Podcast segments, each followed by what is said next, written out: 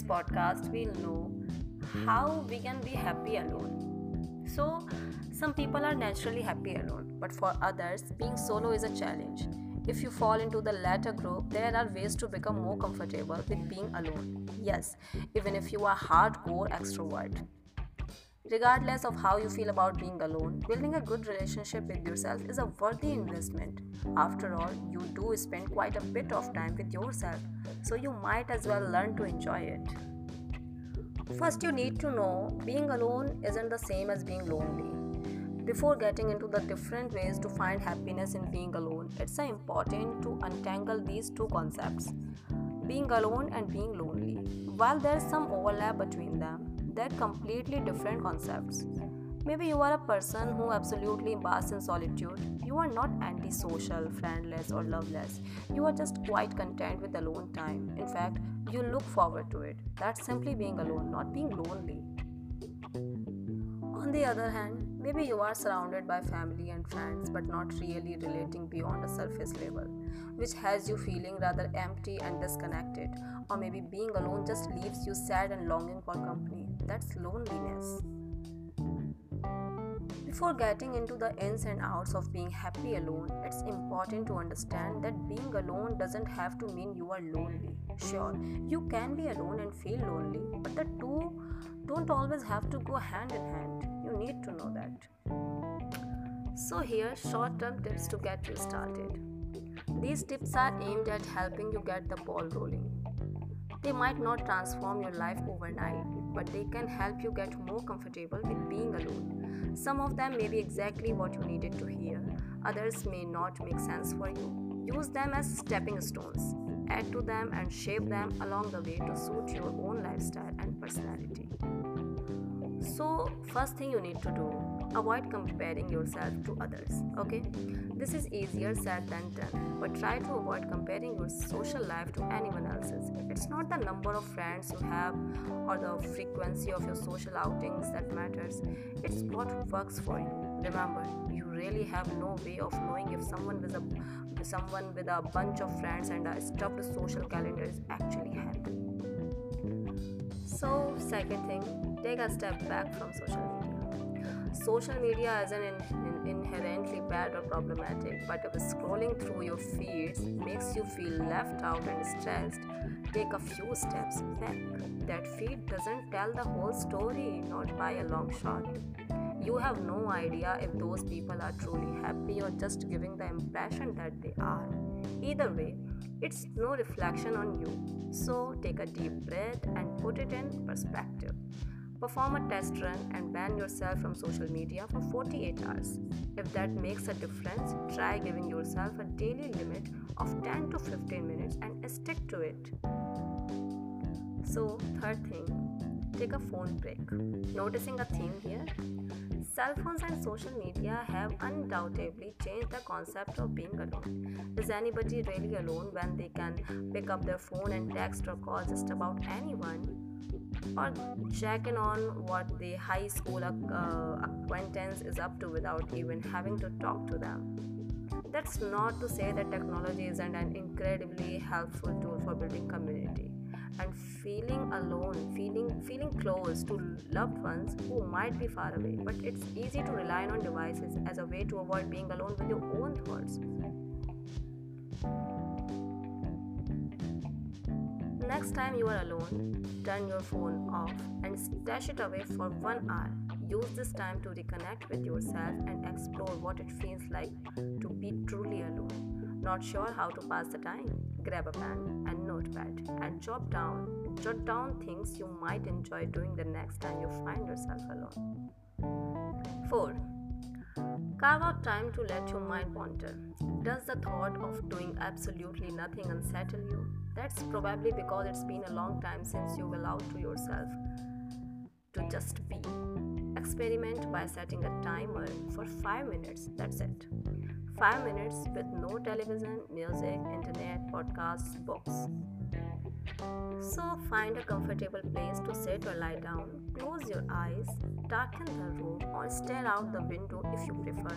If that's too sedentary, try a repetitive task such as knitting, dribbling a basketball, or washing dishes. Let your mind wander, truly wander, and see where it takes you.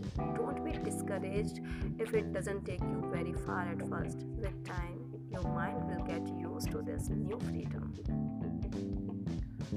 So, next is take yourself on a date. They might sound cliche, but self dates can be a powerful tool for learning how to be happy alone. Not sure what to do?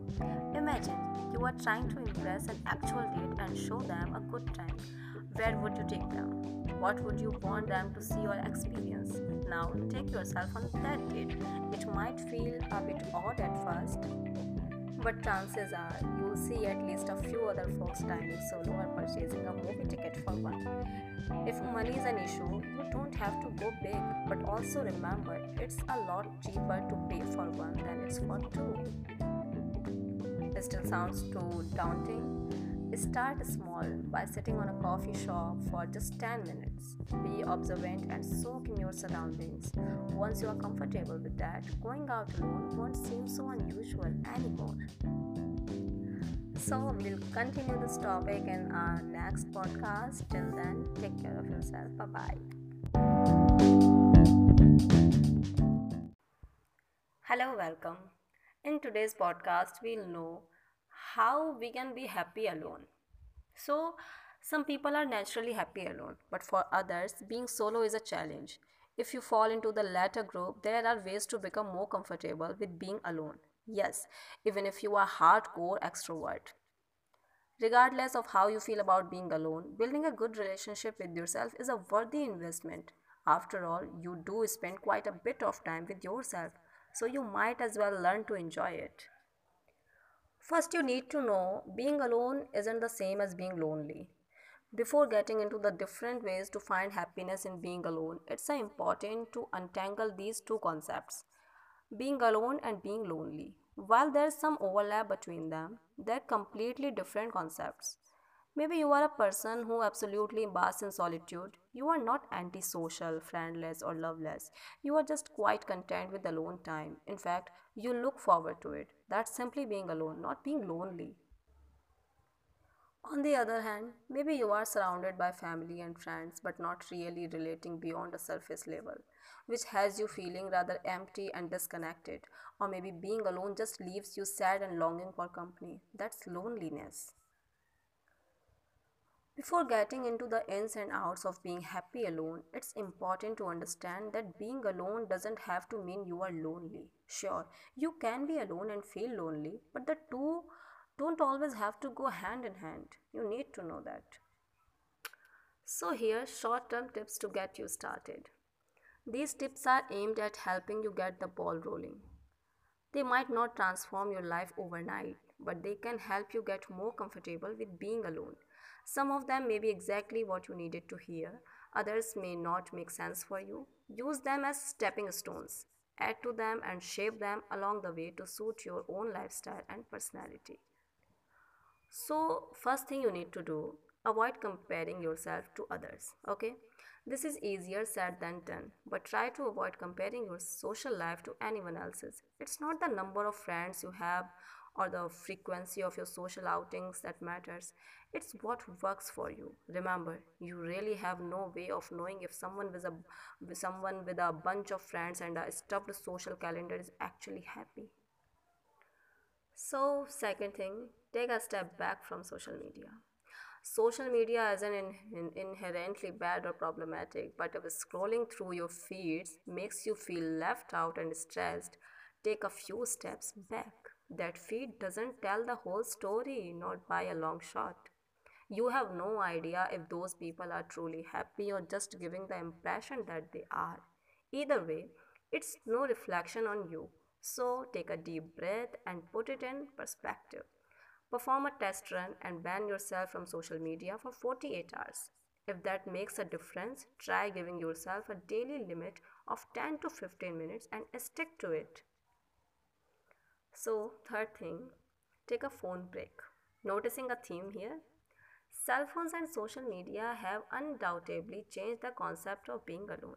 Is anybody really alone when they can pick up their phone and text or call just about anyone?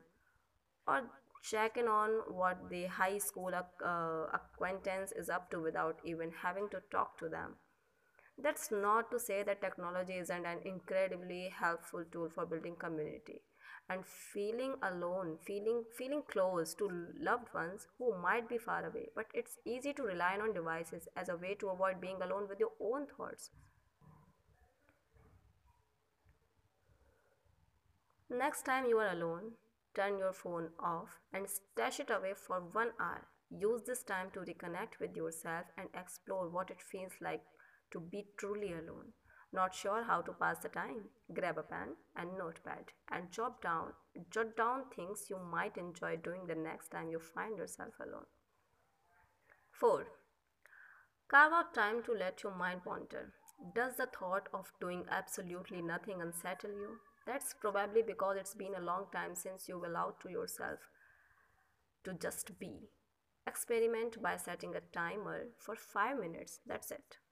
5 minutes with no television, music, internet, podcasts, books.